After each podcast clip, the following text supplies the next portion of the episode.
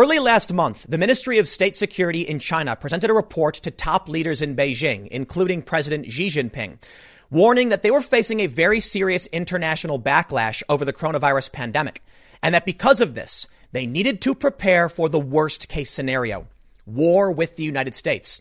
Now, it's hard to know how seriously they take the threat or how likely they think a war will be, but many people have been concerned over escalating military tensions between the U.S. and China. Not that long ago, China sent a strike group through the South China Sea near Taiwan.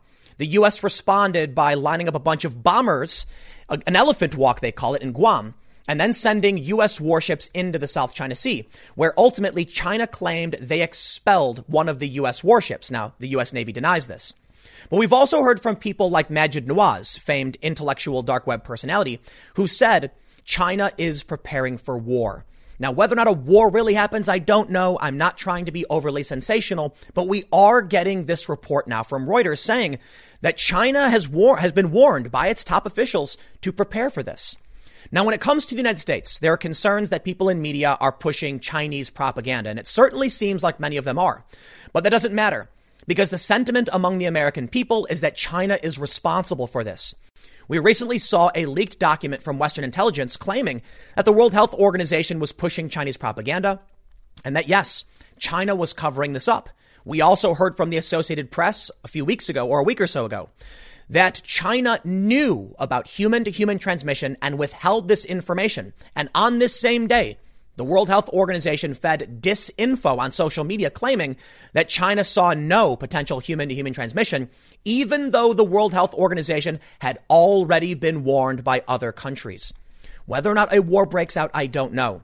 But among the American people, they feel China is responsible, and Donald Trump has said that China has tried to cover this up. I'm not going to pretend like there will be a war. I don't know. I'm not trying to be sensational.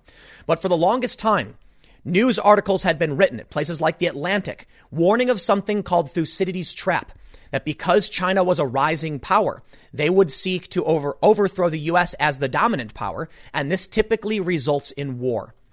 Before we get started reading these stories, head over to timcast.com slash donate if you'd like to support my work. There are several ways you can give, but the best thing you can do is just share this video.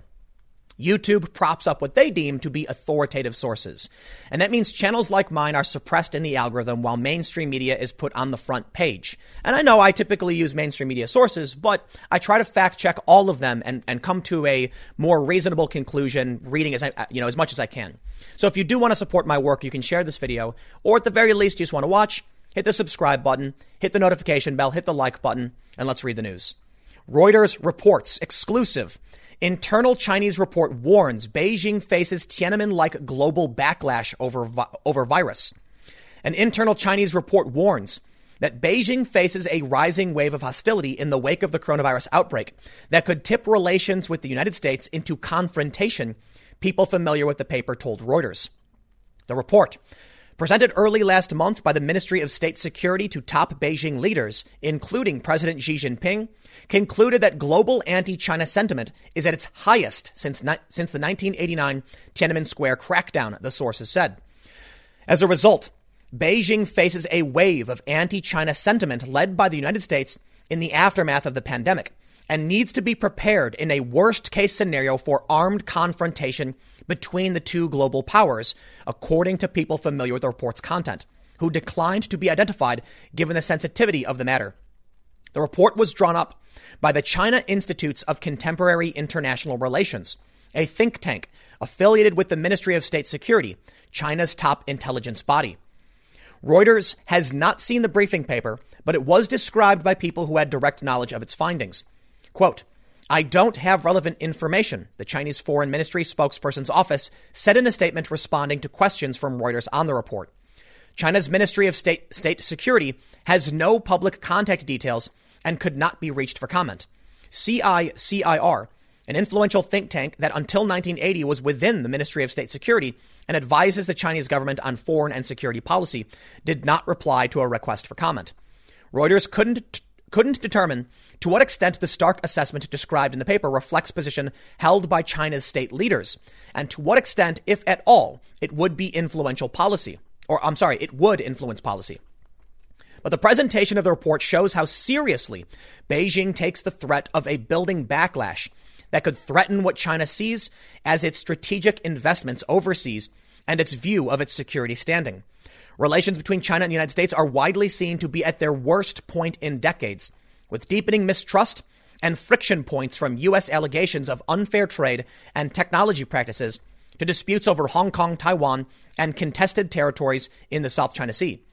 In recent days, U.S. President Donald Trump, facing a more difficult reelection campaign as the coronavirus has claimed tens of thousands of Americans' lives and ravaged the U.S. economy, has been ramping up his criticism of Beijing and threatening new tariffs on China. His administration, meanwhile, is considering retaliatory measures against China over the outbreak, officials say. I'm going to pause right here and throw some shade at Reuters. There is absolutely no reason to bring up your speculation as to the current state of Donald Trump's presidency.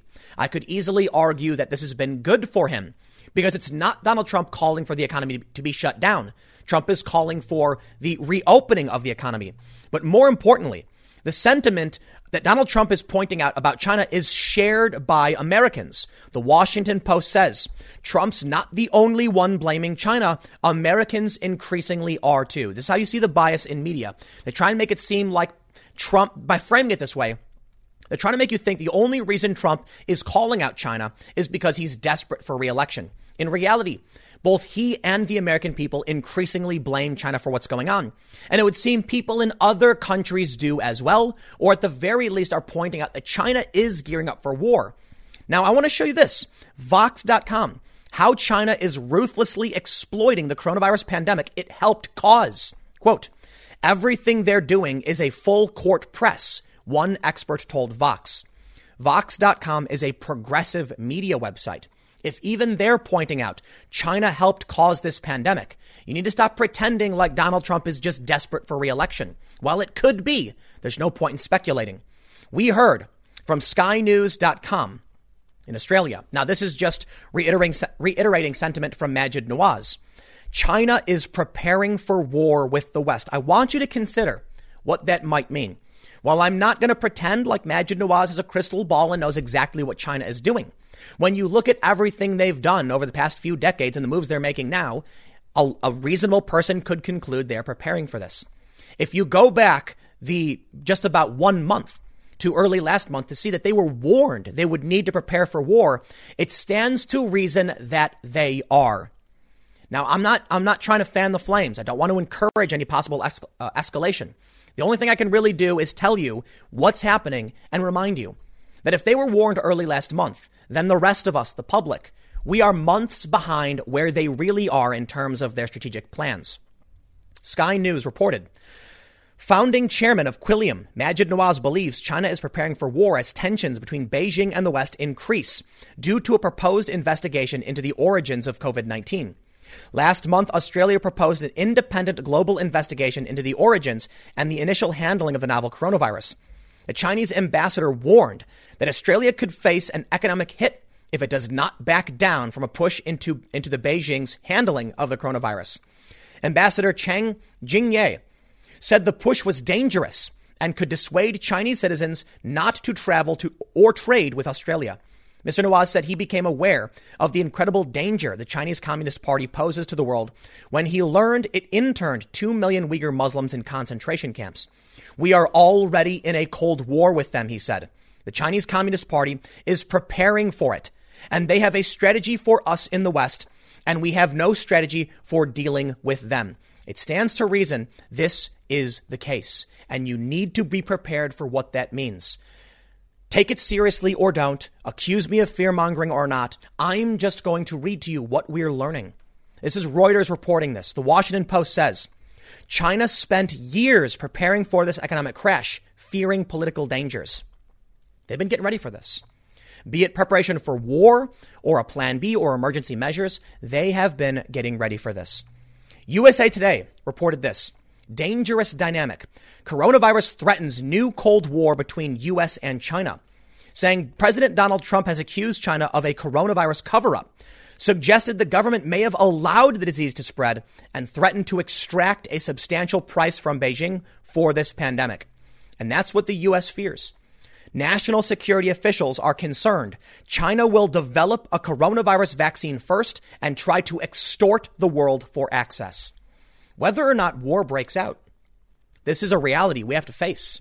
If even Vox is willing to admit China helped create this, this pandemic, and now they're trying to exploit it by getting the vaccine first, first, it really does seem like we're dealing with a malicious actor. While you can argue whether or not it was an intentional release or they helped spread it, they certainly helped cause it, be it on purpose or an accident, whatever your conclusion is. So, no, we don't want to let them extort the rest of the world with the vaccine. Before we read that, let's see what Vox had to say. Vox reports the coronavirus pandemic that rages across the globe is a fire China helped light. And now, while Beijing grasps at a fire hose with two hands, it's also planting a boot on the world's neck.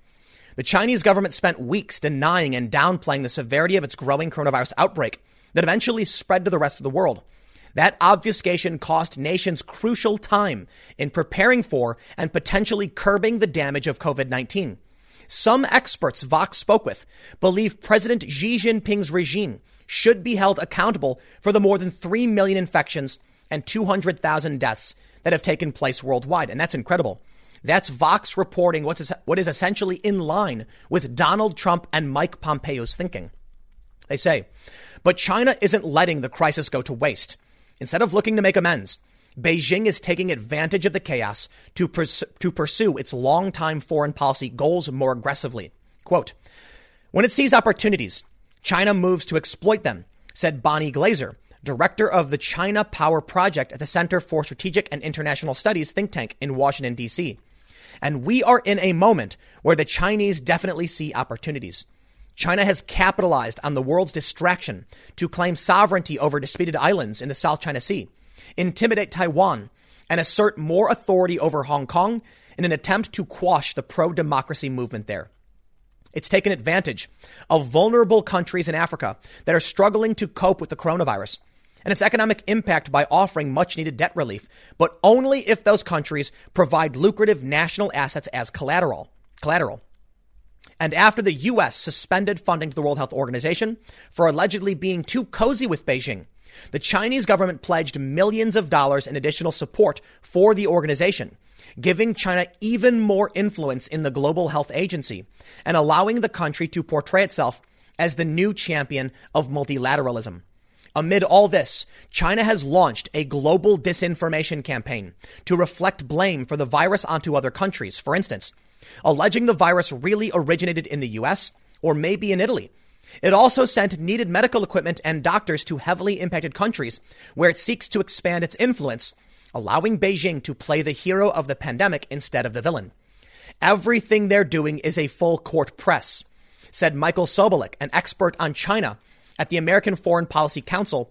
Across the board, China is pushing hard. Experts say this is all part of Xi's broader strategy to dislodge America as the world's sole superpower and expand China's reach around the world. In other words, he's merely exploiting the coronavirus crisis to achieve his aims faster. Now, it's possible that because of the report they received early last month, China is desperate to prevent this backlash because they don't want to go to war. I think anybody in this day and age who would actually press for war or want it is insane. But the difficult reality is they are to blame, and we know it.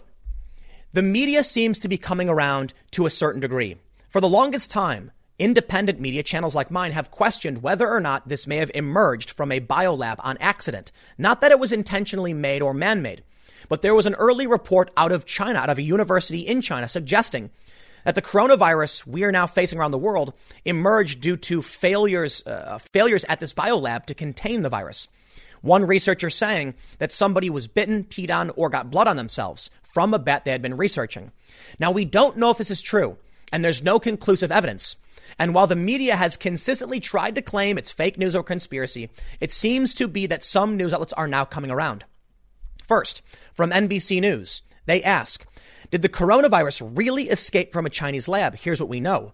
Experts say animal to human transmission is far more likely, but some circumstantial evidence suggests it's possible it was accidentally released by a lab. Now, I know many of you are sitting here saying, yes, Tim, we know this. We've all known this because we actually read the news, right? Well, I'm not bringing this up to enlighten you as to the fact that it may have emerged from a, a, a biolab, but just to point out that even NBC and other outlets are now coming around and starting to blame China. While NBC doesn't take the full leap, and neither do I, to be honest. We're seeing even Vox.com and other left wing sites say this, this is China's fault. They need to pay, they're responsible for what's going on to a certain degree. Now, we did see this tweet recently from Fox News where he says, uh, John Roberts, I'm sorry, John Roberts of Fox News says sources say not all 17 intelligence agencies agree that the lab was the source of the virus because there is not yet a definitive smoking gun, but confidence is high among 70 to 75% of the agencies. We're also now seeing Trump say he has seen evidence linking the coronavirus to the Wuhan lab. And the latest information White House will release conclusive evidence coronavirus originated in Wuhan lab, Trump says. Now, I don't know if Donald Trump is completely correct on this one. We'll see. Maybe he will or he won't release evidence. It's hard to know for sure. Let's read some of the story and see what the claim is. The Daily Caller says President Donald Trump suggested during Sunday night's Fox News town hall that his administration will soon release conclusive evidence showing how the coronavirus originally leaked out of China's Wuhan Institute of Virology. Quote, I don't think there is any question about it. Trump responded when asked a question on whether China's actions allowed the pandemic to spread across the globe. He proceeded to help, he, he proceeded to tell host Brett Baier that the administration will be giving a very strong report on what we think happened. And I think it will be very conclusive. The president has repeatedly claimed to have seen evidence the virus leaked out of a research facility. And his latest comments come the same day that the Secretary of State, Mike Pompeo, maintained the administration has compiled an extensive report on the virus's lab origins. Quote, we have said from the beginning, this virus originated in Wuhan, China. We took a lot of grief for that from the outset, but I think the whole world can see now, Pompeo said on ABC Sunday morning.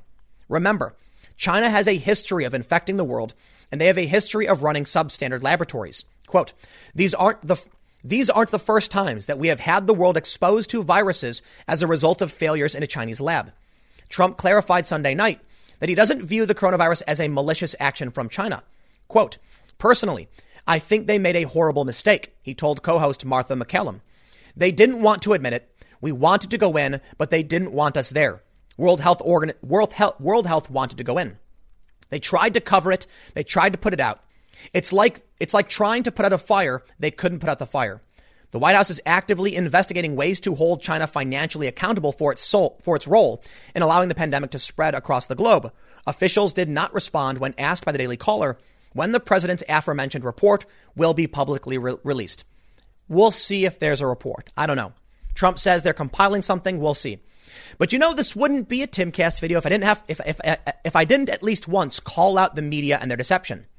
One of the narratives we're seeing pushed, even when these outlets do admit there's a serious threat, is they try to use false framing to change what Donald Trump has said.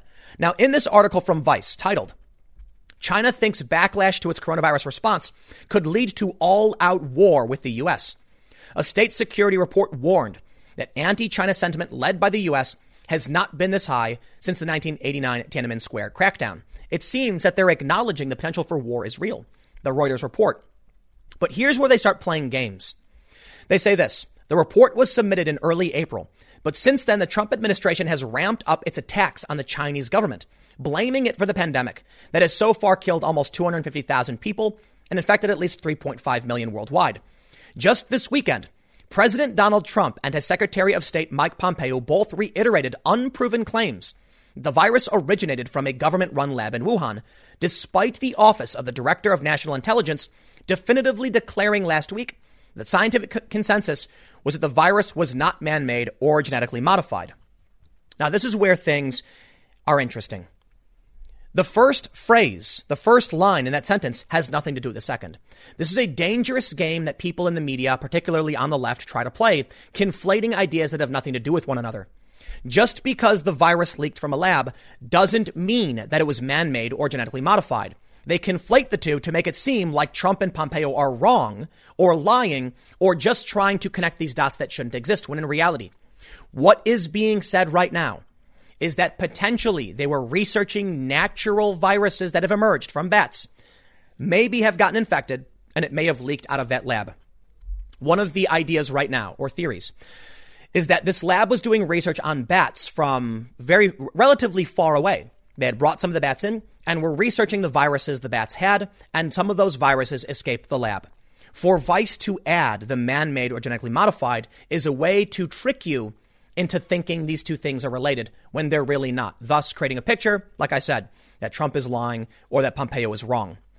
Some people have pointed to, many people in media have actually done this. There have been viral videos about Mike Pompeo saying that it may have leaked from a lab, it's not man made, and then trying to act like that's the same thing. It's not. I think the reason for this is that there is still an element of the media that is trying to make this seem that Donald Trump is just trying to get reelected and look for a scapegoat. I think the reality is, as we've seen from the report, report from Reuters, there is a very, very real fear of war. The sentiment among the American people is that China is at fault. The Washington Post reports President Trump and Secretary of State Mike Pompeo charges Sunday that the coronavirus emerged from a Chinese government lab. Uh, their charges did more than intensify the growing Sino American conflict. They are just the latest sign that China's role in creating or worsening the global pandemic will be a key election issue this fall. Few people now contend that China is blameless in causing the crisis that has developed over the uh, enveloped the, glo- the globe. One doesn't have to believe every conspiracy theory to note that at minimum, the communist government failed to be forthright in a timely manner with the World Health Organization and other governments. Australian Prime Minister Scott Morrison has called for an investigation into China's role, a move that sparked veiled threats of economic blacklisting from state controlled Chinese media. Even normally more cautious European allies have called for more transparency from the secretive and closed regime. Polls show that Americans are also blaming China. A Harris poll in early April showed that majorities of Democrats and Republicans thought China was not forthcoming about the virus, while Republicans were predictably more harsher, I'm sorry, much harsher in both their views and in how, it, how to respond. Anti China sentiments were shared across the political spectrum. A Pew Research Center survey from March also found anti China views were shared across party lines. An economist, an economist YouGov poll from last week even found a plurality of Americans believe the coronavirus came from a lab, with two thirds of Republican and nearly three, uh, I'm sorry, two thirds of Republicans and nearly three quarters of Republican primary voters in agreement. Well, of course, the Republicans mostly believe it. But it's, it, it goes beyond just this virus. Tucker Carlson warns that Beijing sees coronavirus pandemic as the beginning of a new Chinese century.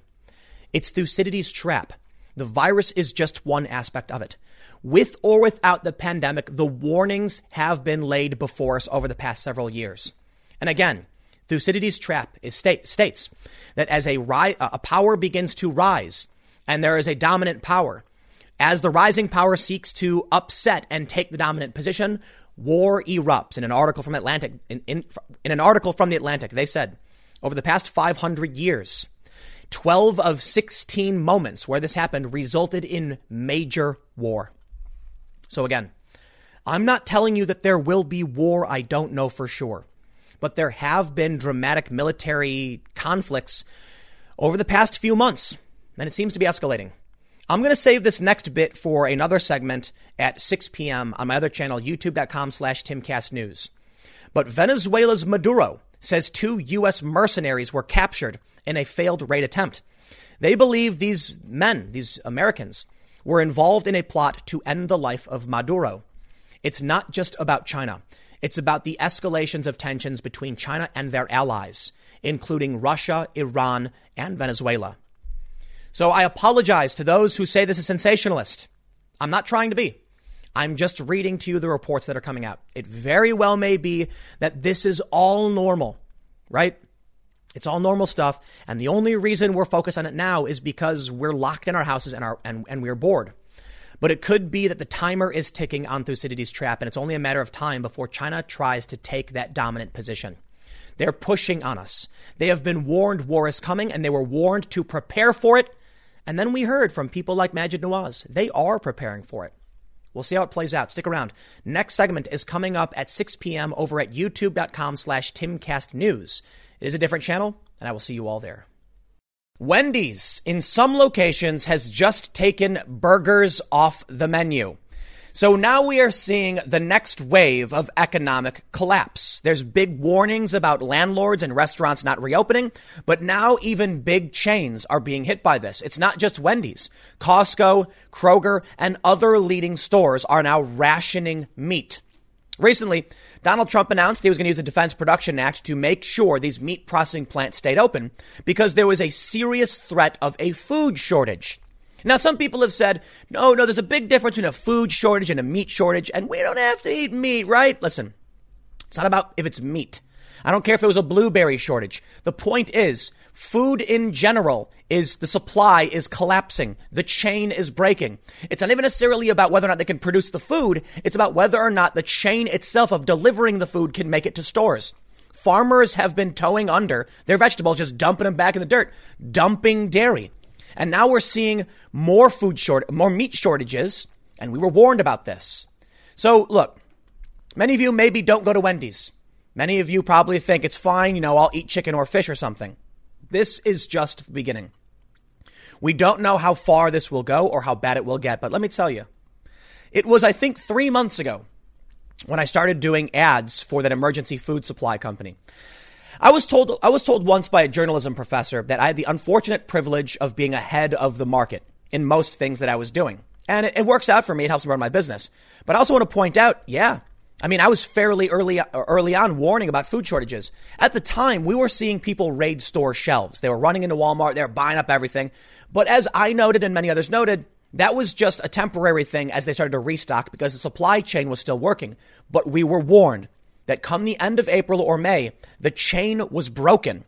And we were going to start seeing le- legitimate hard shortages from, from the uh, producers. Now we're here. And boy, did some of these people get a rude awakening when they pulled up to their favorite fast food chain and there was a sign saying, sorry, we ain't got beef. I don't know where this ends or how, how far it goes, but I got a couple stories for you. Major chains. I talked about this yesterday, but now we're hearing more stores. More stores are rationing meat.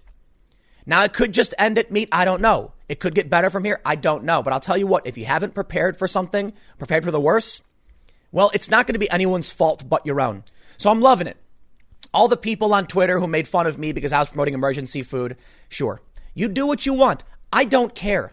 All right? Because when you go to the store and they tell you you can't have meat, I'm going to be sitting back, sitting back being like, well, I stocked up on my protein a long time ago. Granted, meat doesn't last that long relative to like beans and rice. So there's not a whole lot you can do if this food shortage happens and it gets worse than just meat, you're going to be happy you've had something and you've, you've taken care of this a long time ago. I wonder if any of these people who are on Twitter acting like they were all smart, I wonder if they're now going, uh oh, I should have went and bought food. Oh, now because you're going to the store, they're telling you you can't. Check out this story from the Daily Mail. Wendy's takes burgers off the menu in some restaurants as meat shortages spread across the U.S leading grocery stores Costco and Kroger to warn of rationing and dwindling supply. It's not just it's not just there. This is the latest update. Ohio grocers are now rationing meats. This includes, I think it's called Great Eagle, Giant Eagle, sorry, Giant Eagle. And they, they do talk about Kroger. Many of the big box stores are doing their best to remain open and keep the supply moving. But because certain processing plants are shutting down, suppliers for certain areas are starting to ration meat. You got to understand, this isn't about like one day you wake up and every store in every part of the country has no meat. It's about each different area has a different processing system. Each different area sends and, and, and receives meat from other areas. So you might have a regional warehouse that can't get any meat, and then all of the fast food restaurants in your area no longer serve beef. Two towns over, they might have this. You don't know when or how it will hit you. Now, before we read this, I want to point something out to everyone who seems, I've, I've, got a lot of questions about this, so I'm just to, I'm, I'm to tell you. This is what you're seeing is my other YouTube channel, youtube.com slash timcast. It is not the same as this channel. It is an entirely different channel. Don't ask me why YouTube did this. It says Tim Pool, but the URL is youtube.com slash timcast. It is a different channel. Uh, I've been getting a lot of questions from people saying, you keep saying you have a different channel, but this one already is Timcast. And I'm like, no, I don't know why YouTube did this. They changed it to Tim Pool and they changed this one to Tim Cast. I'm just letting you know, go subscribe if you haven't. The videos are fairly similar, but usually more in depth if you haven't seen it. And, and subscribe. Uh, I, it would be greatly appreciated. Plus, you get more content from me. Let's read the story from the Daily Mail. They say Wendy's restaurant has taken burgers off the menu in some locations, and grocery stores Costco and Kroger have announced limited stocks of beef as Americans start to feel the impact of the pandemic triggered meat shortage. On Monday, angry customers realized the Wendy's Hallmark item was no longer available, uh, and only chicken items were available for takeout and delivery at select locations across the country. Where's the beef? Some outraged social media users asked, invoking Wendy's catchphrase from the 80s. It, it's a shocking decision for Wendy's which established itself as the first fast food chain to offer fresh, never frozen beef.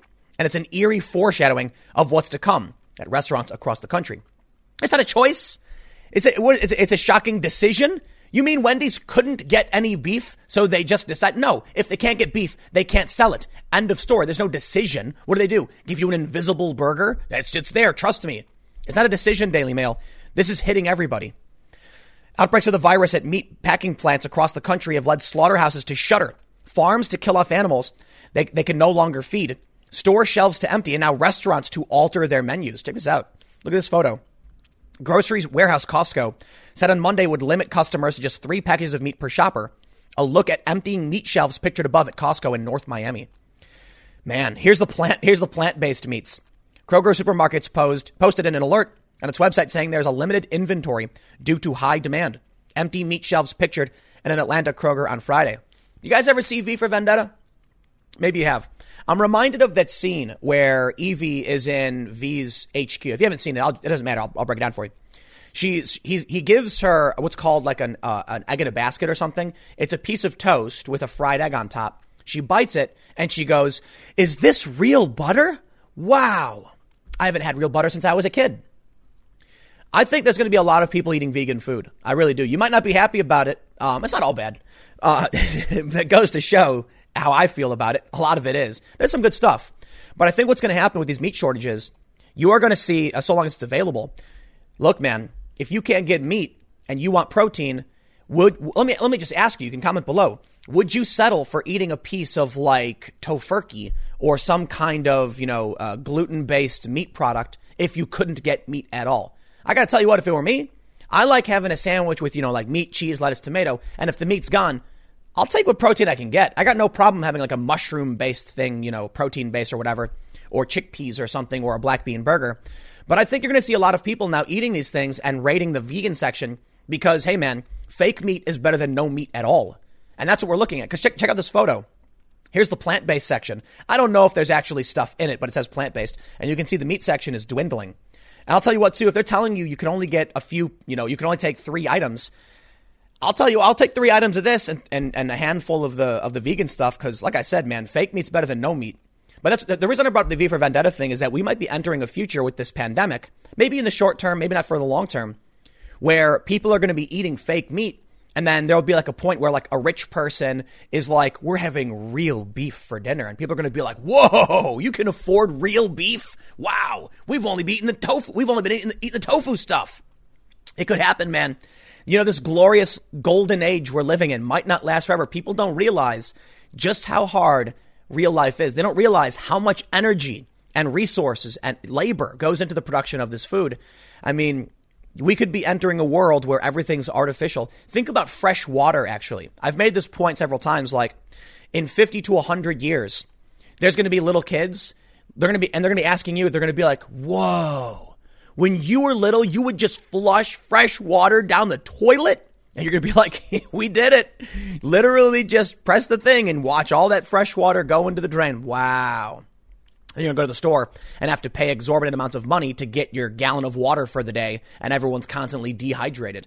I don't know if it'll actually get that bad with fresh water. We have a lot of water in this planet, but desalination, uh, desalin, desalination or desalinization, whatever people call it, isn't a guarantee. It actually increases the salinity levels of the of the of the ocean, and actually is really damaging to the uh, the bottom, the, the seafloor, which you know has has a ripple effect. I'm not going to get into all that. The point is, we we live in a golden age, man we have we can eat whatever we want whenever we want. We get strawberries in the winter. You know, we get avocados from around the world. People are living in such a luxury They don't realize that a lot of things they have are, are, are not sustainable in the long term. Notably, this idea that we can have a, a, a, just an unlimited supply of meat all year round whenever we want, especially when emergencies happen. You know, during wartime, people in this country were they they they experienced this stuff. They experience shortages. I mean, I remember my grandpa telling me about World War II and like what he had to do. And he said they would eat moldy bread and basically eat garbage because it was like, it's food, man. You eat what you can eat. Today's day and age, we've all grown up in such luxury. We've always had everything we've ever wanted. This is going to be a shock to people. Oh no, you can't get your burger at Wendy's. Here it comes, man. This is just the beginning. Again, I don't know if it'll get worse from here, get better. I don't know. But I'll tell you what, if you are seeing these signs and you are still shaking your head saying, oh, please, Tim, it's just a couple of Wendy's that don't have burgers. What did I say a few months ago? When there was food everywhere, I said it would get worse. Now here we are, and it's worse than it's ever been. Or in my lifetime, I'll say that. I'll say that. Maybe not even in my lifetime. Okay, I'll walk that back. It's pretty bad, and it could get worse. It could get you know worse than we've ever seen. Stores telling you, sorry man, you can't buy the meat. I'm actually glad that Beyond Burger uh, exists and the Impossible Burger because I don't know if you've ever had the Impossible Burger. It's actually pretty good. It doesn't, I wouldn't say it tastes like a real burger. I would say it tastes kind of like a fast food processed burger. So I'll take it, man. Look, I got, you don't got to do it. I'll eat fake meat if there's no meat left. i will I'll happily do it.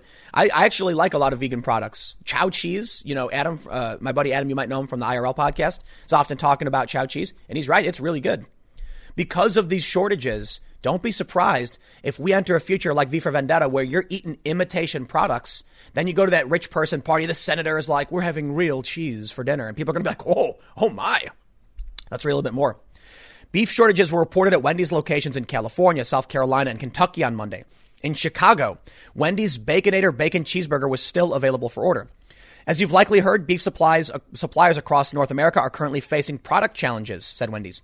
Because of this, some of our menu items may be in short supply from time to time at some restaurants in this current environment. We expect this to be temporary and we are working diligently to minimize the impact, excuse me, to our customers and restaurants. McDonald's Canada said a statement, it will start sourcing beef from outside the country to make ends meet due to meat shortages.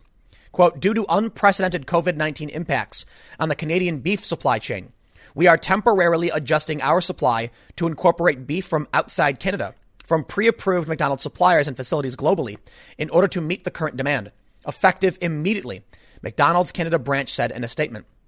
So, McDonald's in Canada, it's looking like it's getting really close to a potential shortage. No burgers. Could you imagine this? No burgers? You know, I'll be honest with you. I don't eat burgers. I eat very little beef. I mostly just eat chicken and fish. So for me, I'm kind of like, well, I wasn't going to have a burger anyway. And a lot of people, though, I, that's like the burger is the staple, man. It's like the American cheeseburger going away. It's going to change people, man. Grocery warehouse Costco said Monday it would limit customers to just three packages. So here's some tweets. Someone said, I, sh- I just pulled up to Wendy's for a junior bacon cheeseburger for my drive home. And there are signs saying that due to a shortage of meat, they are not serving hamburgers. So I have to ask Wendy's, where's the beef? Haha, it's really funny. People aren't going to be making these jokes when the food shortage becomes a general food shortage. And I think it will. Look, man, they told us they wanted to lock things down to flatten the curve. And so we all said, okay. The projections, we, we, you know, were, were way, way high than we thought. And I'll say this, the best, the best way to put it, we did a good job. Social distancing and locking things down worked. And now the death rate is much lower than we thought it was going to be. But now we're seeing serious food shortages. Take a look at this sign. It says, We are terribly sorry for the inconvenience. We are currently experiencing issues with our meat processing supplier and are unable to serve beef products.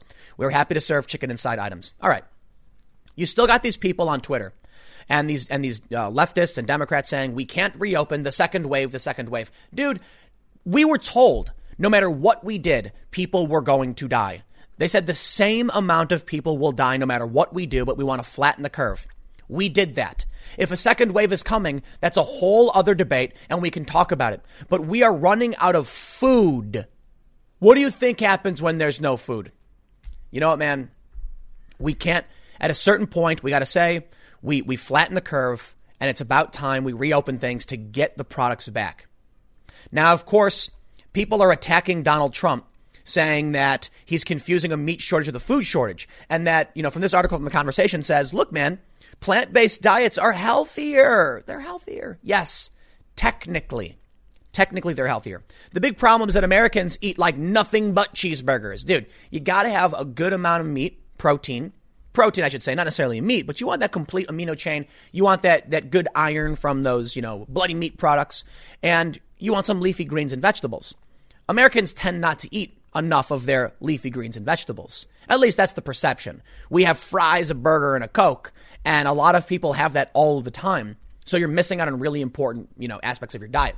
Naturally, if someone's eating nothing but meat, you like I, I, mean like the meat diet you might see them saying like hey i feel great things are better than ever and we saw you know joe rogan did this and talked about it but he got off it after a month i think jordan peterson did it what you got to understand about those those diets is that they're extreme elimination diets and i think this is what uh, uh, jordan peterson was saying basically that you don't know what's bad for you. Like you don't know what's what's like messing you up. So you switch to an all meat diet, and then if you feel better, you can slowly start reintroducing things to figure out which which was the thing that was kind of you know jamming you up. There are there are some potential all meat diets that I've seen stories and people are very, are big proponents of. But the, the, the issue is everybody thinks they know what diet is best. I've met tons of keto people who are like keto is the right choice. I meet vegans who say vegan is the right choice. You've got this article saying plant-based diets are healthier. Dude, I can show you 500 articles saying meat-based diets are healthier. The point is, in my opinion, I just say mix it up a little bit, man. We're omnivores. Eat a little bit of meat. Eat some eat some leafy greens. Eat healthy. Eat natural. Try to make sure your food is the, the, the least amount of processed. The issue here is not about whether plant based diets are healthier. This is like, in my opinion, vegan. You know, it's like someone trying to advocate for getting off meat for a variety of reasons, and I'm, and there are really good reasons. But here's the point: if you're eating fast food trash burgers all the time, you're gonna feel awful. If you're eating a nice lean steak, fresh grilled, a little garlic on it, you're probably going to feel great. Not everybody feels good after eating the same kinds of things. But the this is supposed to be about people ragging on Trump, but they are. There, there are people who have an agenda. And I think you can see the agenda here when they're like plant based diets are healthier. And by the way, Donald Trump is risking the lives of these workers. Showing like, I think they have photos of protests here, do they? No, they don't. There, there are photos of like protesters going viral of people saying like, "Don't force my parents to work at this meat plant; they'll get sick." And it's like, people, people need to eat, and I and I get it. But when you see articles like this where they're basically saying Trump is, is you know putting these workers at risk, people should just eat vegan and eat plant based diets. It's like, not everybody wants to eat what you want to eat, dude. Not everybody thinks the same thing, and the science doesn't completely agree with you.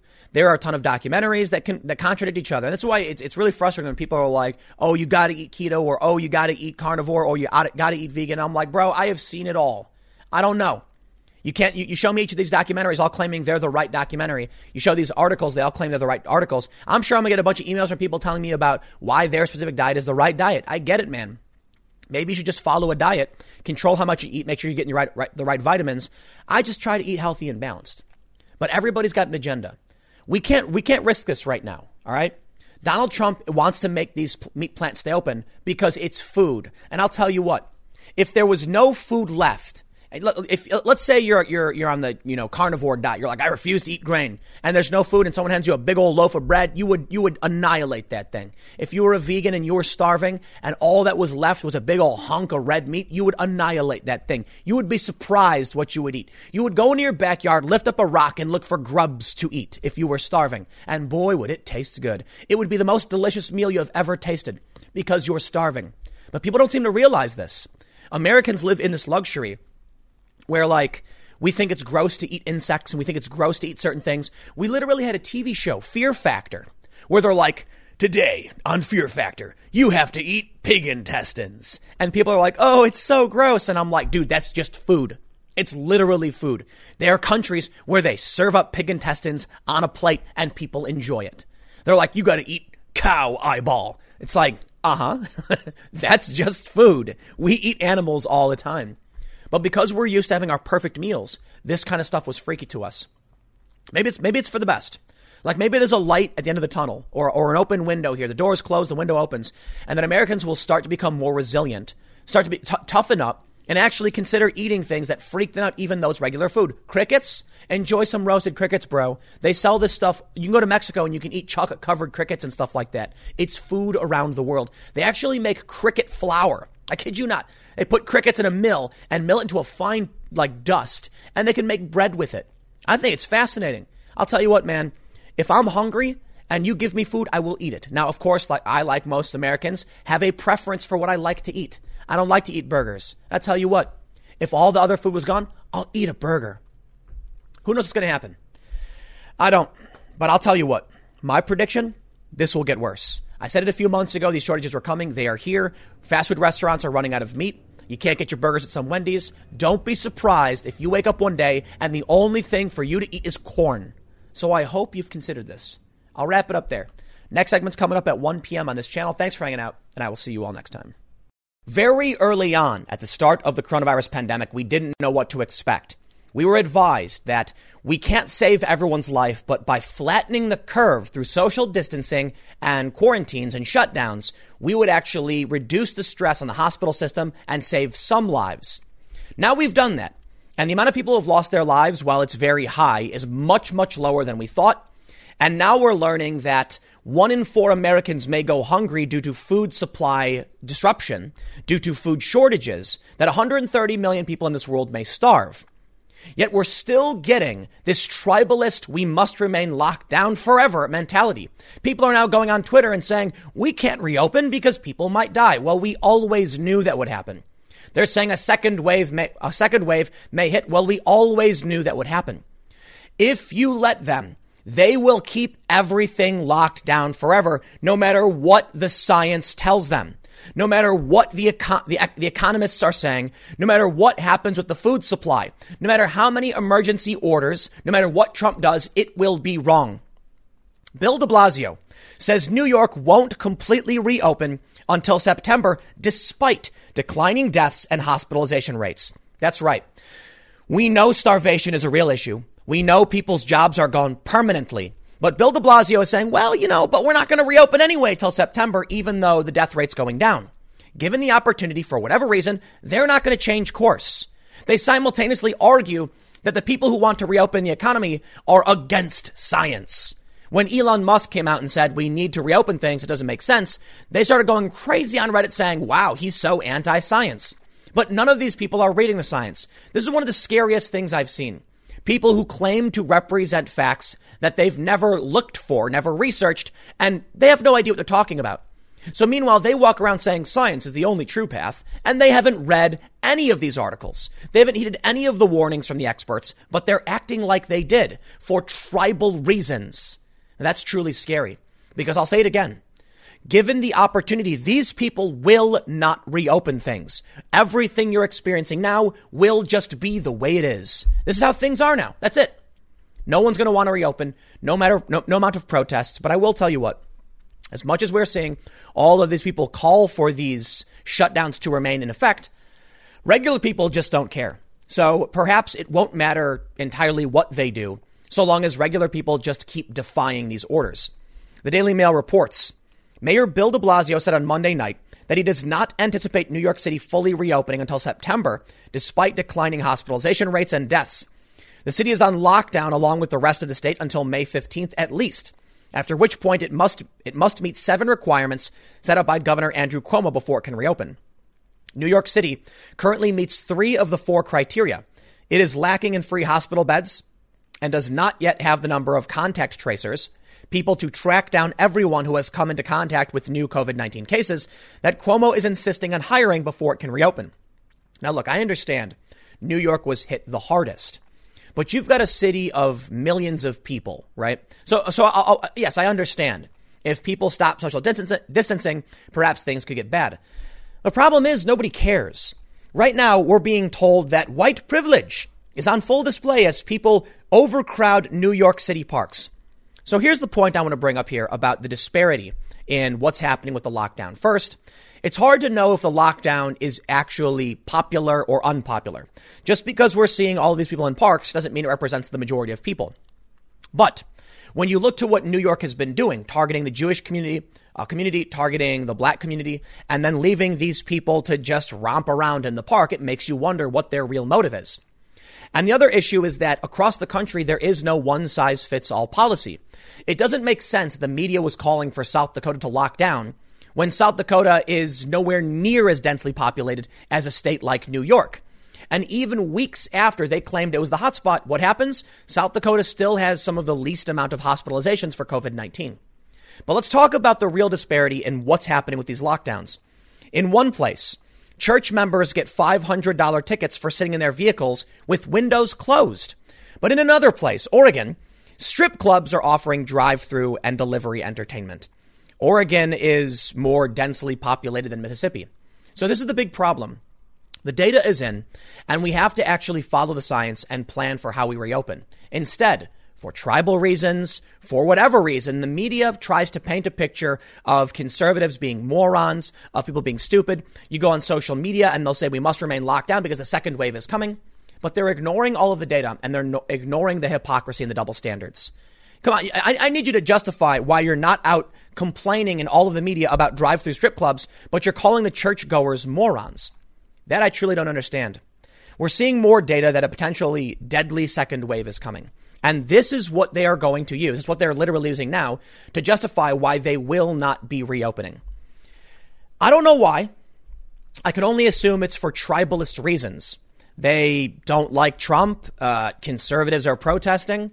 The media won't call out regular people going to the park. Some of them are getting tickets, and thus a narrative is emerging that the only people who want things reopened are Trump supporting conservatives, which is just not the case. Thus, we're going to end up seeing them cite stories like this and keep things locked down permanently, damaging people's lives. I, would imagine at a certain point, people are going to say enough and actually just come out and do whatever they want. Well, back over at the story about New York and Bill de Blasio, they say no one from the mayor's office nor the governor's office would provide numbers for how many had been hired so far when asked repeatedly by dailymail.com on Monday and Tuesday in reference to the contact tracers. Then the city can start to reopen in phases, with restaurants and entertainment services among the last industries to come back to life. In an interview on Monday night with Inside City Hall, de Blasio said that while there will be a softening of restrictions between now and September, he thinks it is a safe bet for a fuller reopening. Quote, I believe right now we're on a good track for the thing I'm focused on the most, which is getting us up and running and as much uh, as much normal as we can be by the beginning of September when school begins. I want to see school come back strong. I want to see us do the work over the next few months to get to that point. It's also a natural time when people are coming back from the summer, sort of have everything get into high gear. Now I think in the meantime, we'll be able to start reducing restrictions and opening up certain types of businesses in certain ways. What's being missed here is that first, they told us it was going to be, you know, mid April, end of April, mid May, end of May, June, and they keep pushing it back. Now they're saying, well, we won't fully reopen till September. Mind you, many businesses are done for good. They will never come back no matter what. That is the most important piece missing from what they're saying. When they tell you they will eventually reopen things, what they're not telling you is that the longer they stay closed, they won't need to reopen anything because these business, businesses literally will not be able to be reopened. We're also seeing a complete erosion of civil rights. And for whatever reason, a lot of people completely on board with it. This, this story right here actually shocked me. Federal judge rules Illinois stay at home order constitutional. I couldn't believe it. There were uh, uh, churchgoers were angry and, and churches that their, their right to worship and peaceably assemble was being infringed upon. And even though the governor said, yes, worship is essential, you don't need to do it in person, apparently a judge has agreed. So now we're actually seeing them erode the Constitution right in front of our faces in real time with no real plan to reopen things, with actually a plan to destroy things so they can never be reopened. You know what? I'll tell you what, man. I think this is all going to help Donald Trump. I really do. Trump's been the cheerleader for reopening. Trump's been the one going on TV saying, we got to get the economy going. The numbers were wrong. And they're the ones coming out, Illinois Democrats, these judges saying, nope, we got to keep things closed. What do you see in New York? What do you see in Miami? Check this out. In Miami, Miami Beach closes park just five days after reopening as nearly 8,000 people break face mask and distance rules because they don't care, because they don't believe you, because you have done nothing to gain their trust and they're just going out and doing their thing. Of course, what we're seeing here is that they're closing parks again. Reopen it, People come out to do their thing, they close it down because given the opportunity, they'll just keep doing it. It feels to me like what we're seeing with these rulings, with worship, with the First Amendment, with the, the re lockdowns, it's kind of testing our boundaries. It's what creepy people do. They want to see what they can get away with. So now they're literally coming after your rights. And major media outlets and people, mostly on the left, are actually in agreement, agreeing with the violation of our rights in the lockdown. And things are just consistently getting worse. When people go out to protest, they get smeared and berated and belittled. And then in a lawsuit, let me read you the story. Illinois says it's constitutional. This I don't, I, I can't imagine. I, I couldn't imagine this uh, have actually coming out. And, uh, the, the, I couldn't imagine this actually happening. I'd imagine it's unconstitutional. So perhaps there's going to be an appellate court or a, you know the next high court, whatever, to overturn this. But WGEM says on the same day, Beloved Church in Lena held a service with more than 100 people defying Governor J.B. Pritzker's stay-at-home order. A U.S. district judge rules the order constitutional. Beloved Church and its pastor, Stephen Cassell, filed the federal complaint Thursday. The lawsuit claimed the state and other local authorities have intentionally denigrated Illinois churches and pastors and people of faith by relegating them to second class citizenship. But a ruling from U.S. District Judge John Z. Lee says the state's stay at home order is constitutional.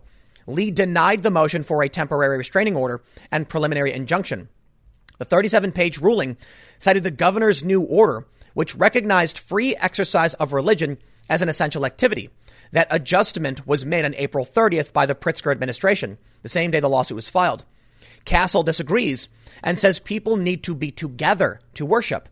For the last four weeks, we have been doing it the way other churches have been doing it, and you cannot minister to a person's heart and provide for their spiritual needs and the needs of their soul by being electronically distanced. You just can't do it.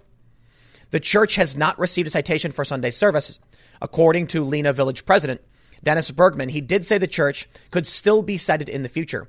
The church says it doesn't it does plan on having another in-person service, though it did not say if it was planned for this Sunday.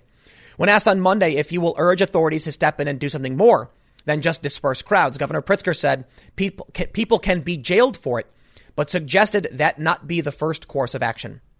It's already happened. We've seen people arrested for protesting. They're legally allowed to protest. Now, to be fair, in many of these, uh, in some of these cases where people are, are arrested, it's the same as any other protest. A cop says, you must disperse. They're going to say something like, you know, this is an unlawful gathering, and then start making arrests to, you know, people they view to be more, uh, more egregiously acting, I suppose. But of course, many of these arrests, in my experience, have been, I don't know, dubious.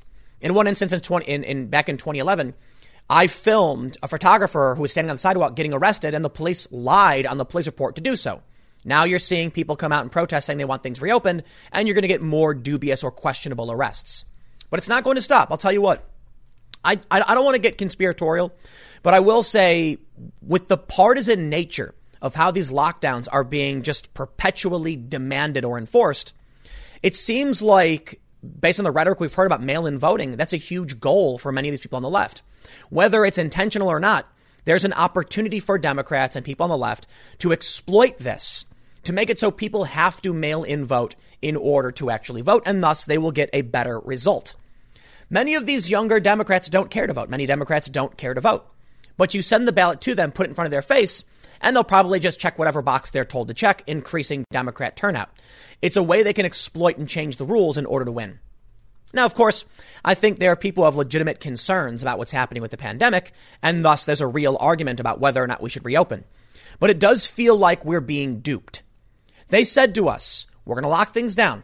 Trust us. It's just to flatten the curve. And everybody got on board saying, we can do this. We're in this together. We have flattened the curve. The, the, the mortality rate is substantially lower Many new studies have come out. The science says the mortality rate is lower. Now, we, we still risk a lot of people losing their lives, but we've flattened the curve. We've done way better than we ever, we, we ever thought we would. Only a few hospitals in certain hotspots reached maximum capacity and were overflowing. And that is, it is tragic. It, it, it is scary. So I'm glad we've done well. In which case, you'd, you'd, you'd imagine it's time to reopen things. Apparently not. Even when they reopen beaches, they then shut it down again because people aren't behaving in the way they want. But the mortality rate is substantially lower. So what do you expect people to do? I don't think they're they're, they're going to come uh, with an argument to reopen things. And I think the reason is that Donald Trump has said we need to do it. They're ignoring the data. They're ignoring the economic result. They're ignoring the food shortages. They're going on Twitter and saying things like, you are going to let people die. They're repeating the same lines without doing any research. So what do you do? Here's what I'll ask you in the comments. How do you convince someone who refuses to do the research, who refuses to read the science, who simultaneously claims science is on their side? How do you convince them? And what do you do when they're risking our lives because of their stupidity? It's truly a scary thing. Confident ignorance. And that's what we're dealing with. There are people who are saying they know better. They're smarter than you. We got to close these parks down. We got to remain closed till September. We can't reopen because we don't want to risk any lives. Meanwhile, what's happening around them? Food shortages, starvation, international crisis, trade bear, uh, trade uh, trade lines are being disrupted. Certain countries are hoarding food. Yeah, it's getting really bad. And the UN is warning us of mass starvation. Where are they? And why aren't they reading about this? They're so confident. It's it's it's a weird phenomenon because when I was growing up, this what I'm seeing of the left was something that was more likely to occur on the right, or at least that was the perception. I can, I can say at least. Now we're dealing with these blue checky journalists on Twitter saying things like, if you're one of these people who wants to reopen the economy, unfollow me now because you're too stupid and I can't deal with it. Are you, are you kidding? You're, like, you're shutting out any real conversation about the ramifications of what we've done with this shutdown. You're calling protesters bigots and racists, but you're ignoring people in Miami and New York. That's how clueless they are. They truly have no idea what's going on around them, and thus they're trapped in this bubble world. What do we do when these people are the ones standing in the way of us saving lives? What do we do when these people are the ones standing in the way of us to get things going again? And what do we do when these people are saying, we'll just do a UBI while the price of food continues to increase, the availability, availability of food continues to decrease, and people are to, are dying anyway? There's a real risk here. A bunch of dumb people on Twitter, I guess, but I, I suppose the real challenge in anything is that everybody thinks they know. Everyone thinks they're smarter. I guess the big problem we're facing is that these people have dominated the journalism industry. They're a clique, it's a bubble, it's a culture where they all just talk to each other. I mean, maybe you've seen the, uh, the Pulitzer Awards came out, you know, the Pulitzer Prize. What we see with this is just, I'm going to avoid adult language. It's a circle of people patting each other on the back. None of them have done real research. They're plugging their ears to any criticism, and they're all just shaking each other's hands gloating and how smart they are, how smarter they are, they are than everyone else. Meanwhile, they're ignoring the data and the research, putting people's lives at risk, and advocating for what's going to be the most devastating thing to our country and potentially the world.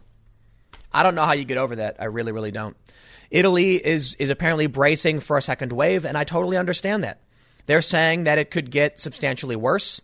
They say if there was a 40% increase in mobility, there could be more than 23,000 extra deaths in just eight weeks. At a certain point, what do you do?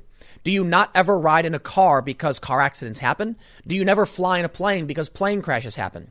If we know the risk of staying locked down is on par with or getting worse than the coronavirus, then perhaps the only thing we can do is really open up. But unfortunately, a bunch of confident, arrogant, ignorant individuals are claiming they're smarter than us and standing in front of us while people start to go hungry. Food shortages erupt, and nothing you do is going to solve this anyway. So I guess I'll leave it there, man. I don't know. It's a bit all over the place, but I, I got to be honest. I've just seen story after story of regular people defying these orders, getting no criticism, a double standard from the media, and these same people who are calling the Trump supporters bigots and morons are ignoring the people in their own towns, and these people who are claiming that the Trump supporters are the bigots and the morons aren't even doing any research. What if people been protesting? Here's what they'll highlight. A guy in a protest holding a sign that says, I need a haircut. Yeah, that guy's an idiot. But someone else will hold a sign saying facts, you know, facts over fear. There'll be people holding signs saying we risk starvation, things like this. And the media ignores it because it doesn't fit their tribal little bubble. So while these New York journalists and these urban journalists are sitting in their ivory tower, patting each other on the back, ignoring the fact that's the people in their own town. In fact, many of these same journalists are probably the ones going to the park in the first place. They're going to tell us to risk our lives because they're smarter. So long as our news industry is completely corrupted by morons who don't do research, we are in serious trouble. And I don't know. It's just a rant because I don't know what the solution is. All I know is things will get worse. I got another segment coming up for you. The next segment will be at youtube.com slash timcast. I'm going to stop right now because people don't actually go to the URL.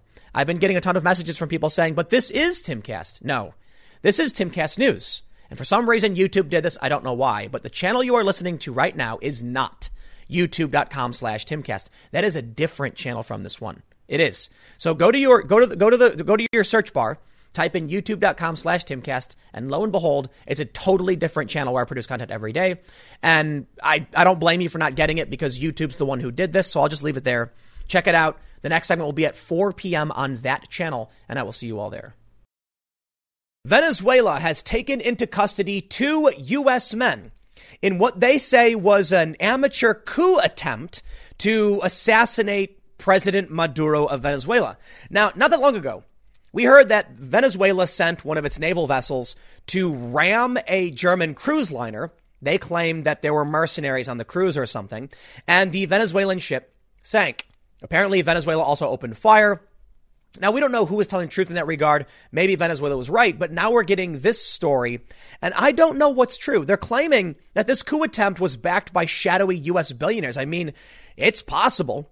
Apparently, we got photos of these guys. Yeah, they, it looks like they're the Americans they say they are.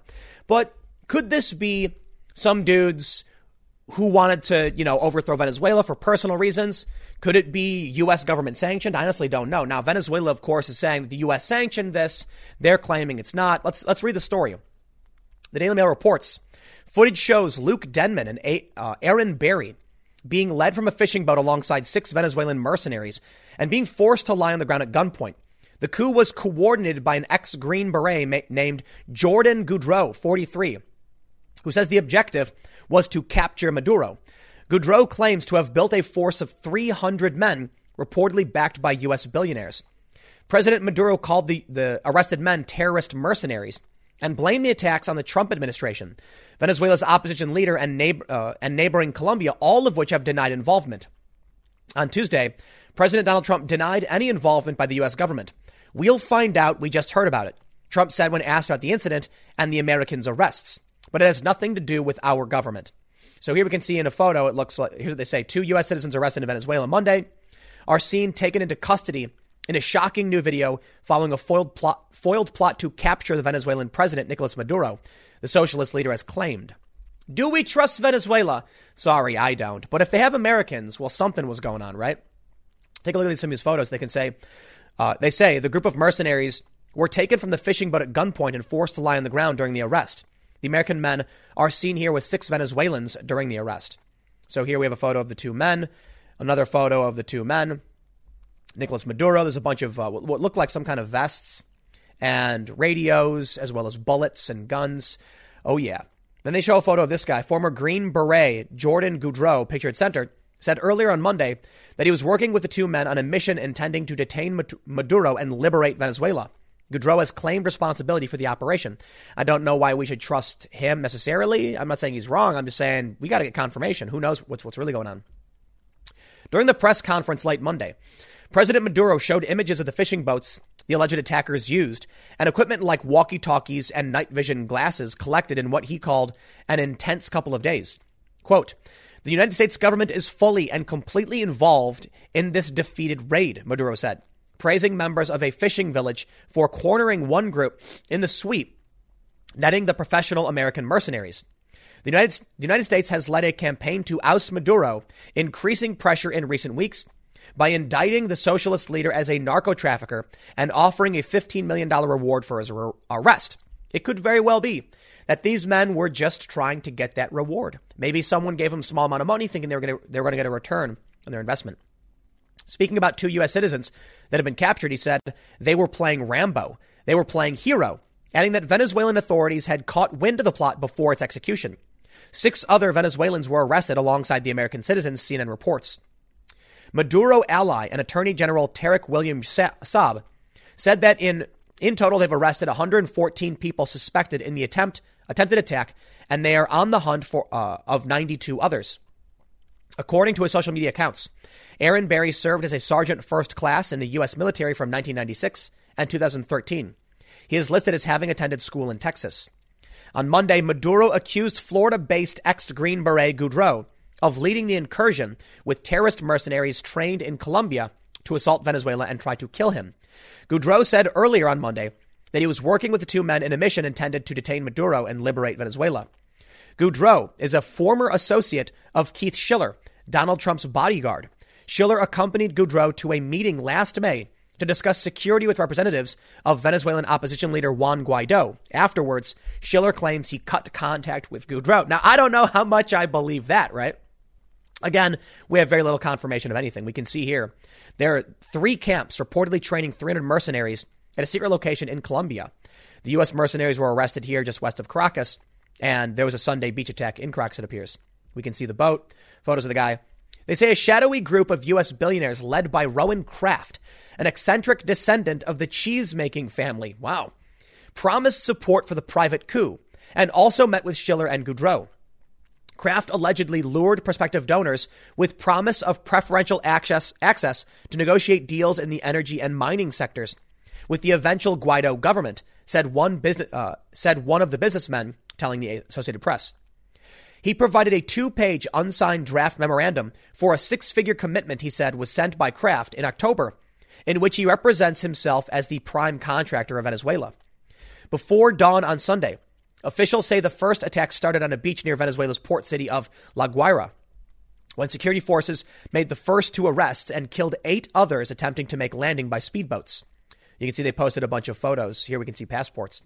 The passports of Luke Denman and Airan Berry. You can't really make up any, make out anything on them as well, uh, on the passports though. The two Americans arrested Monday served in Iraq and Afghanistan with him in the U.S. military, Goudreau said, adding that they were part of this alleged mission in Venezuela called Operation Gideon. The aim was to capture Maduro, right? We've heard that. Sunday's raid came after an AP report on Friday that revealed how Goudreau was planning a coup by training 300 soldiers in Colombia. However, Ephraim Mattos, a former U.S. Navy SEAL who trained some of the would be combatants in tactical medicine, warned it was doomed to failure. You're not going to take out Maduro with 300 hungry, untrained men, he said. Venezuela has been in a, in a deepening political and economic crisis under Maduro's rule. Crumbling public services, such as running water, electricity, and medical care, have driven nearly 5 million to migrate. But Maduro still controls all levers of power, despite a U.S. led campaign to oust him. It recently indicted Maduro as a drug trafficker and offered a $15 million reward for his arrest. And that's why, you know, based on what we're seeing here, I'll, we'll come to this one in a second. I kind of don't think this was a U.S. led operation or inspired. I think there was an award for this for, for Maduro. I think the U.S. put the reward out. You get some rich people saying, how much do you need to do this? Couple million. We'll get 15 if we get the guy. That's a profit, man. That's what the point of the reward is. So it sounds like these guys had this, well, not very well thought out plan or you know, their plan failed, whatever, regardless. And I kind of feel like if the U.S. was involved, they would have been much better prepared, to say the least. We can see in this photo, they say Venezuelan security forces escort one of eight individuals arrested Monday in Chuao, a village on the northeast coast of the state of uh, Aragua, who are participants of a plot to reportedly overthrow President Nicolas Maduro. Well, they've alleged.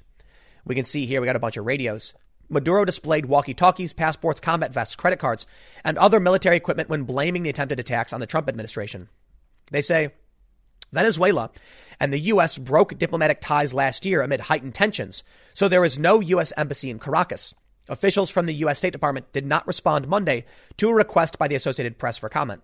Quote, I've tried to engage everybody I know at every level, Goudreau said of the attempt to help his detained colleagues. Nobody's returning my calls. It's a nightmare. Goudreau's account of the confusing raid has at times seemed contradictory. For example, he says he was plotting a rebellion for months while claiming not to have received a single penny. Venezuelan opposition leader Juan Guaido on Monday denied having anything to do with Goudreau. Guaido said in a statement that he has no relationship nor responsibility for any actions taken by Goudreau, who repeated assertions that Guaido had a contract with Silvercorp USA, the war veterans Florida based security company, though he said he was paid only a tiny share of the amount the group agreed upon. We can see more photos here of people being loaded up into uh, military vehicles, helicopter, it looks like. Meanwhile, a self aggrandizing Maduro has thrived, broadcasting videos on state TV of what he says was a flawless defense of the nation's sovereignty. On Monday, Maduro said the main objective was to kill the president of Venezuela during a televised speech on state television. A terrorist attack in the middle of a pandemic while our people rested one night. The government said it has mobilized more than 25,000 troops to hunt for other rebel cells. Seems like things are falling apart in Venezuela if you're hunting down rebels, man. Kay Denman, the mother of one of the Americans, said the last time she heard from her son was a few weeks uh, uh, was was a few weeks when he texted her from an undisclosed location to ask how she was coping with the coronavirus pandemic. She said she never heard her son discuss Venezuela and only learned of his possible capture uh, there after his, fr- his capture there after his friends called when they saw the reports on social media. The first time I heard Jordan Goudreau's name was today, she said, when reached at her home in Austin, Texas. Goudreau has said he reached an agreement with the U.S. backed Venezuelan opposition leader Juan Guaido to overthrow Maduro, which Guaido has denied. The opposition leader said he has nothing to do with Sunday's raid, and I kind of believe it because if he really did have an agreement, would this dude come out and spill all the beans and be like, here was the plan, here's what we were doing, and we messed up? Nah. I'm not sure I buy it. Goudreau said that uh, the two are waiting for a boat on the Caribbean island of Aruba with emergency fuel to help extract them. So, look, this is a long story, but I, I think we get the gist of it. Uh, both Colombia and the United States have repeatedly denied previous Venezuelan allegations of backing military plots against the socialist government. Quote, we have little reason to believe anything that comes out of the former regime, said a spokesperson with the State Department Bureau of Western Hemisphere Affairs, speaking Sunday on, on the condition of anonymity, referring to Maduro's government. The Maduro regime has been consistent in its use of misinformation in order to shift focus from its mismanagement of Venezuela. And that's why I don't trust these stories or these claims, right? Venezuela has repeatedly lied. That's what they do. It's what they'll always do. And now it's very convenient that after ramming this ship and after this operation, some dude comes out and just blames Guaido. Hard to know for sure. Conspiracies abound, huh? Well, the one thing we do know is that there was a conspiracy. What was the goal? Why did they do it? We don't know. We only know what they claimed. So I guess we'll see what, where this goes because it definitely feels like this will lead to more more tensions between the U.S. and Venezuela. We'll see where it ends up. I'll leave it there. Stick around. Next segment's coming up in just a few minutes, and I will see you all shortly. Judicial Watch has filed a lawsuit against Governor Gavin Newsom for spending or being about to spend $75 million of taxpayer money on illegal aliens in California. Now, the story is actually quite interesting. I'll read you just a little bit, but I want to show you the earlier context. Daily Caller reports a lawsuit seeks to stop Democratic California Governor Gavin Newsom from doling out roughly $75 million in taxpayer funds to foreign nationals living unlawfully in the country. Judicial Watch, a conservative legal firm, filed a temporary restraining order against Newsom to keep him from spending about $75 million of state taxpayer funds on direct cash benefits to illegal aliens the firm announced on Tuesday. Judicial Watch is arguing that an emergency restraining order is necessary because Newsom's administration will imminently begin distributing the cash benefits. Now, the context here is a story from April 15th. California offering $125 million in coronavirus assistance to illegal immigrants. Now, we'll come back to the story and see the update, but here's the context. The Daily Caller says the announced disaster relief assistance program is a public private partnership with $75 million in funds being covered by taxpayers and another 50 million by philanthropic donations. California is the most diverse state in the nation, Newsom, a Democrat said in a prepared statement. Our diversity makes us stronger and more resilient. Every Californian, including our undocumented neighbors and friends, should know that California is here to support them during this crisis, he continued. We are all in this together. The Disaster Relief Fund is intended for illegal aliens living in California who don't qualify for the stimulus package Congress passed in March. Individuals can receive a one time cash benefit of up to $500, and households can receive up to $1,000 to deal with the coronavirus downturn caused by the coronavirus pandemic. I'm sorry, deal with the economic downturn. The state expects to dole out cash to roughly 150,000 illegal alien adults, Newsom on Wednesday said. 10% of California's workforce is undocumented. Wow, that is a massive number. Quote, Many Californians are one paycheck away from losing their homes or from being able to put food on their tables. And COVID 19 has only made these challenges worse. California is focused on getting relief dollars and unemployment assistance in the hands of those who need it as quickly as possible. Well, then how about you give the money to Californians instead of these illegal immigrants, right? I get, I get what he's saying. He's saying they are Californian. Individuals can begin applying for the disaster relief fund in May. This is not the first initiative in California meant to help the undocumented during the coronavirus pandemic. Newsom already announced the launch of a relief program for businesses in the state that are run by illegal aliens. And, er- and earlier in April, he confirmed that he is working with Democrats in the California state legislature on a fund for those living in the country illegally. Democrats in Congress and across the country have urged the taxpayer dollars be used to help illegal have urged that taxpayer dollars be used to help illegal aliens during the crisis. A debate that will likely take place as to whether the undocumented should be included in the next federal relief package. What I don't understand is that if you know who these people are and where they are, why they aren't being deported or fined or charged or whatever, they're here illegally and you know. Well, now we can see that there's a lawsuit seeking an immediate or imminent restraining order. Uh, Judicial Watch said Judicial Watch's taxpayer clients asked for a temporary restraining order because Governor Newsom plans to rush plainly illegal direct cash payments using taxpayer dollars to illegal aliens. Could you imagine if your state announced they were going to take funds from your, ta- your, your taxpayer funds to go to a school in a foreign country?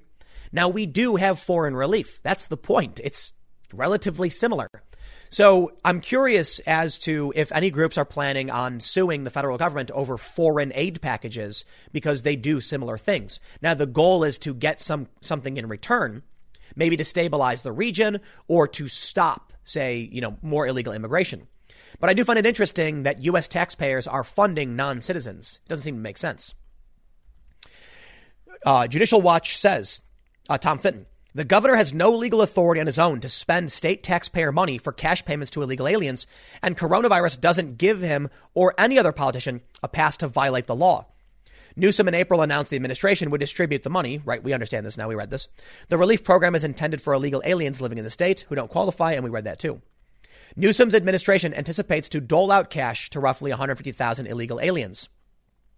Judicial Watch on Tuesday argue that the governor is overstepping his authority in trying to give taxpayer funds to illegal aliens and took particular umbrage with the fact that Newsom launched the program without input from California's state legislature. It is not surprising to say the least. If you look over at what's going on in Michigan, Governor Whitmer had uh, has extended or announced the you know her intent to extend the order, I believe, to May 28th, even though the state legislature refused to extend the lockdown. Could you imagine if Congress passed a bill?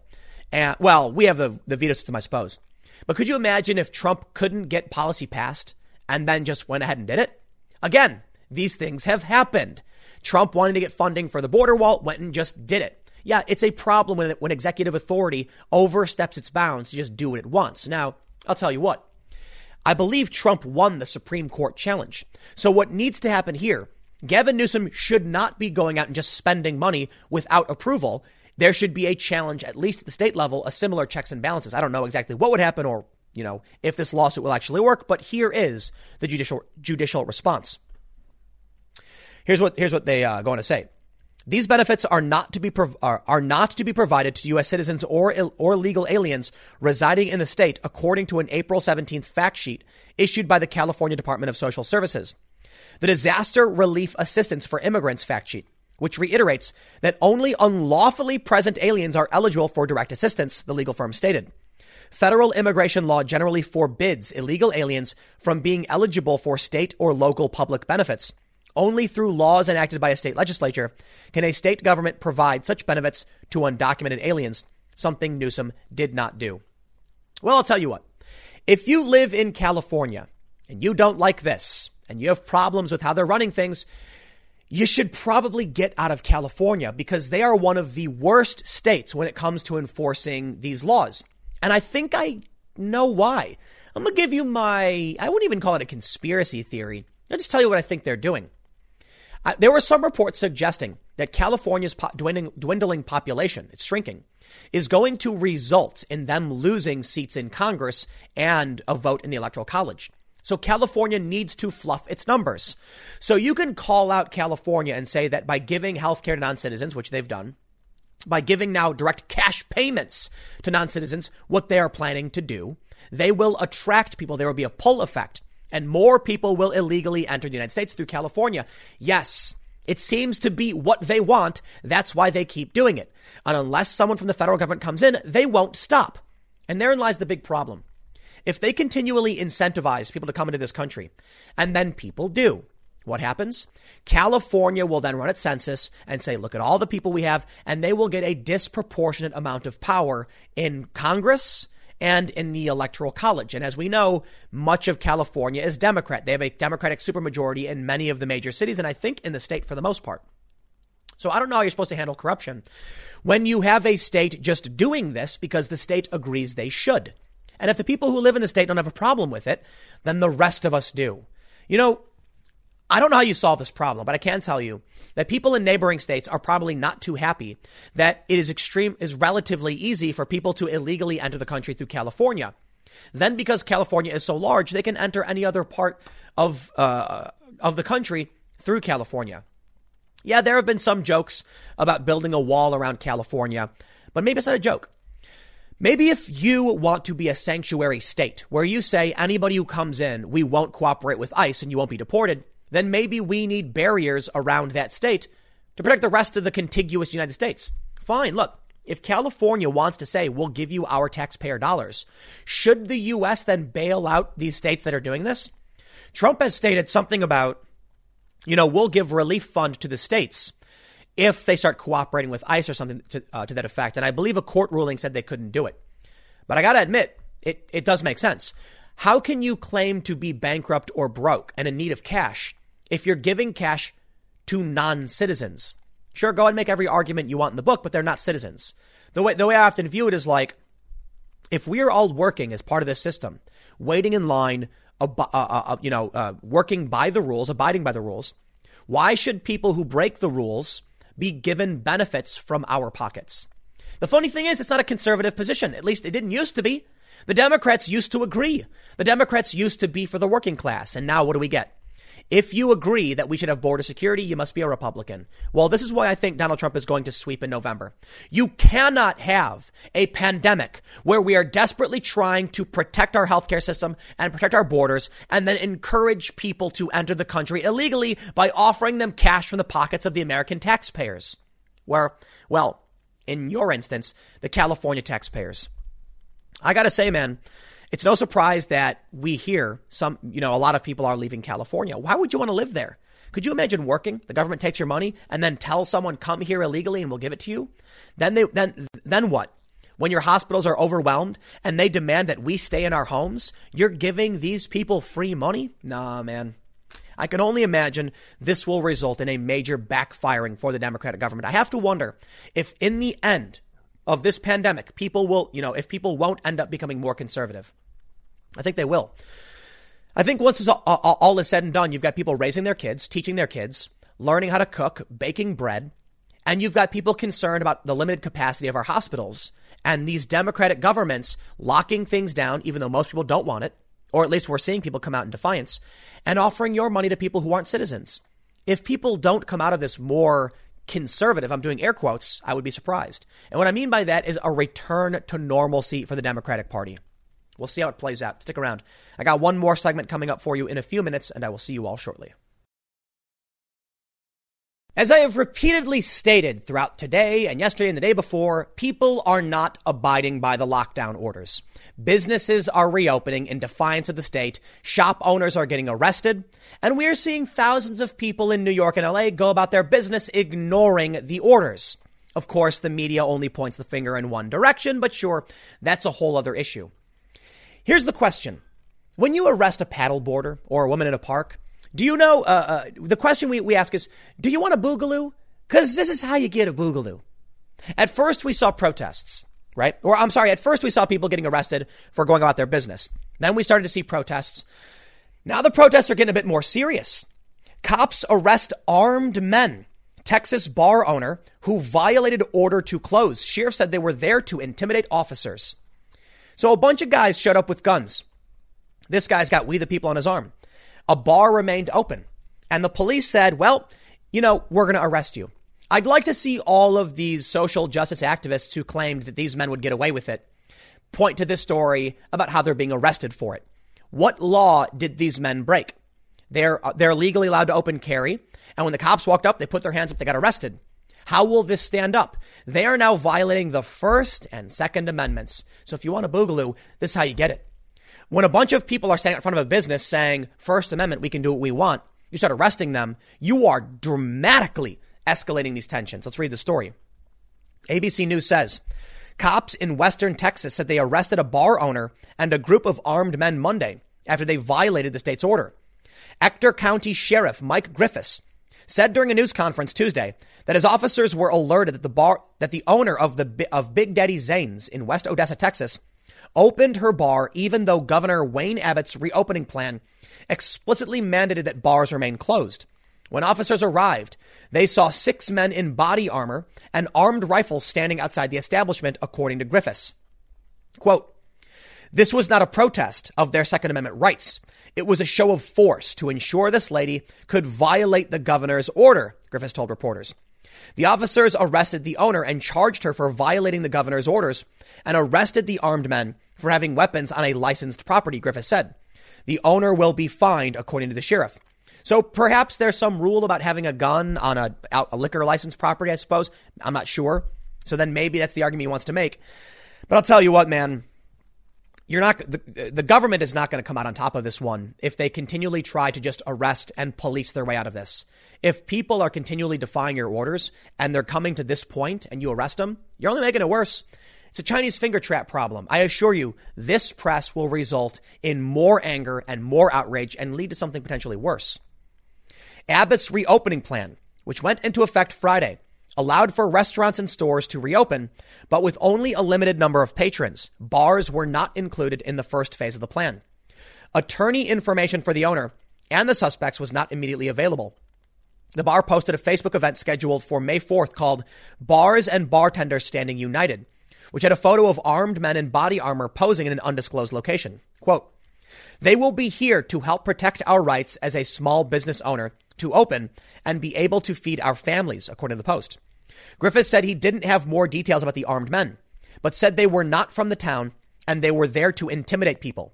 He acknowledged the hardships that people are facing because of the coronavirus restrictions, but said there are more civilized ways to express their frustration with the governor's order.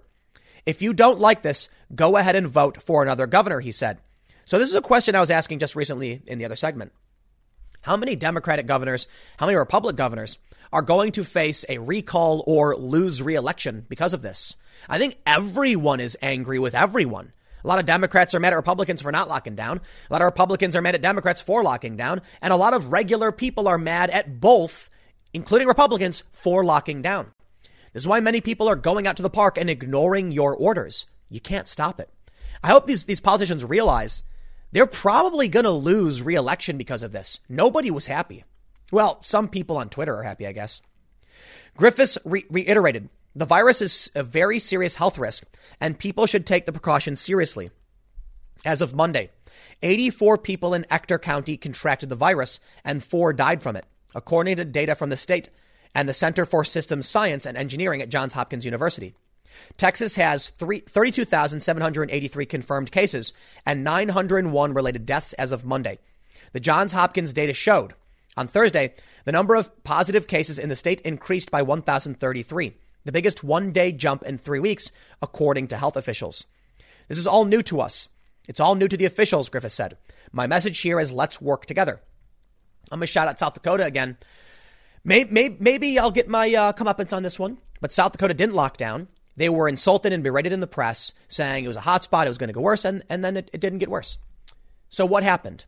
Why did South Dakota not get worse? You're going to have to explain it to me because other states have gotten worse when they when they've had no lockdowns and some states have gotten way worse even with their lockdowns. Even under consistent lockdown, New York is just continually getting worse. So you're going to have to explain to me what you wanted to happen because we don't have any conclusive data for anything. Now, these these these defiances, the, the, the defiance from these business, businesses, it's not just one man. Oh, I got a bunch for you. Check this one out. Howard County bar Howard County bar opener bar owner sorry defies governor's orders opens saloon for business. This one's also in Texas. The owner of a local bar in West Texas is defying Governor Greg Abbott's orders by opening up for business. Apartment 9 Saloon in Howard County opened at 2 p.m. on, on Monday.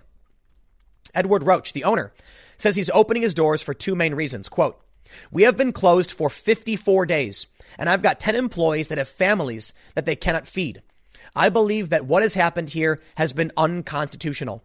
I don't believe our government should be able to tell us when we can open or close our businesses. Bars are currently not eligible to reopen under uh, Governor Abbott's executive order to reopen Texas economy in phases. Howard County Judge Catherine Wiseman tells CBS 7 that the Texas Alcohol Beverage Commission is now investigating Apartment 9 Saloon. Oh, but surely there is more. Take a look at this story. Coronavirus. NC man arrested after opening tattoo parlor despite stay at home order. It's going to keep happening. It's going to escalate. More armed men are going to show up. And then what do you do? Look, this is not the appropriate way to handle this. I'm not saying I know it is, but I'm telling you, you're making things worse. You need, here's, here's what I think we should do. Okay, let me, let me walk that back. I think we need to reopen everything with social distancing. I went to a restaurant and they make you walk in one door, stay stay away from everybody, walk up to the counter, order, take your takeout, and walk out the door. And they let people in one at a time, just like that. And there's hand sanitizer, and everyone's wearing masks. That will do enough. Being out and about is better than being locked up. The data shows this. These people aren't paying attention. And you know what? They're going to regret this come November. Matthew Jacks Myers, 38, who owns Apex Tattoo Factory in Apex, was arrested 10 minutes after reopening his shop, the Raleigh News and Observer reported.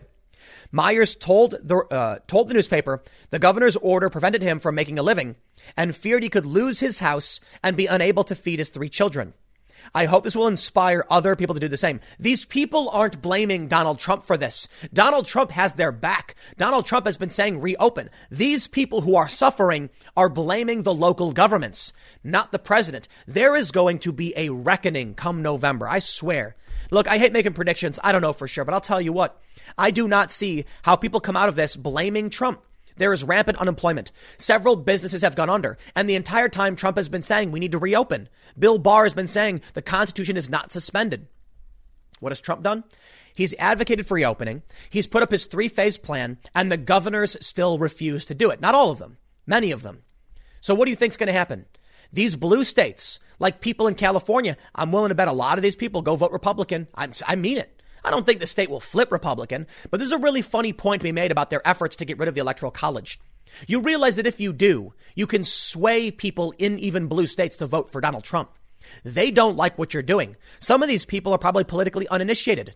They don't pay attention to politics, politics, they don't care. All of a sudden now, they have no choice but to question why they are being arrested, why their livelihoods are being destroyed. Congratulations. It's going to be on you. I hope this will. Here's the dude even said he wants more. He says, I hope this will inspire other people to do the same. Myers told the News and Observer. You can arrest one person, but you can't arrest all these people. Amber Myers, the owner's wife, told WRAL her husband tried to get a small business loan, but was unable to do so. Matthew Myers said he was approved for insufficient uh, unemployment payment after 13 attempts to sign up. The News and Observer reported. Quote, he has spent years building up this business and for it to be taken away after being shut down for so long would be horrible. The tattoo business, business is located in a strip center in Apex. A CBD store and a restaurant serving wings were open for business, the News and Observer reported. Each of us is responsible for the choices we make, and those choices have consequences. Wake County Commission Chairman Greg Ford told the newspaper. One way or another, we are always held accountable. I wish him well. I got more stories like this, man. Local barber shop swamped with customers after defying shutdown order. Surprisingly, people literally wanted those haircuts, man. As a lot of people have been shaving their heads. And as soon as this barbershop opened up saying, basically, we're going to do what we want, F you, everybody rushed in to get a haircut because it's been, what, like two months? Near, almost two months now. Yeah, man, people need haircuts. I'll tell you what, I said it before. You know, they're going to keep trying to lock us down. They're going to give you no real reason. They're going to keep saying, oh, we must, we must, we must. I'm not going to tell you what, what the right thing to do is. I think the economy needs to be reopened. We'll see what the governors, you know, enact. But I will say, if anyone is breaking the law, it's the governors. Those locking things down. It's the police officers. The law of this country is the Constitution, and you must always follow the law. Governor decree is not a law. If the state legislature in Michigan says this is the law, no lockdown, and the governor says no, the governor is not acting within the law. Period. We'll see how this plays out. I don't think it's going to end well. I'll see you all tomorrow at 10 a.m. on this channel, the next segment. Thanks for hanging out.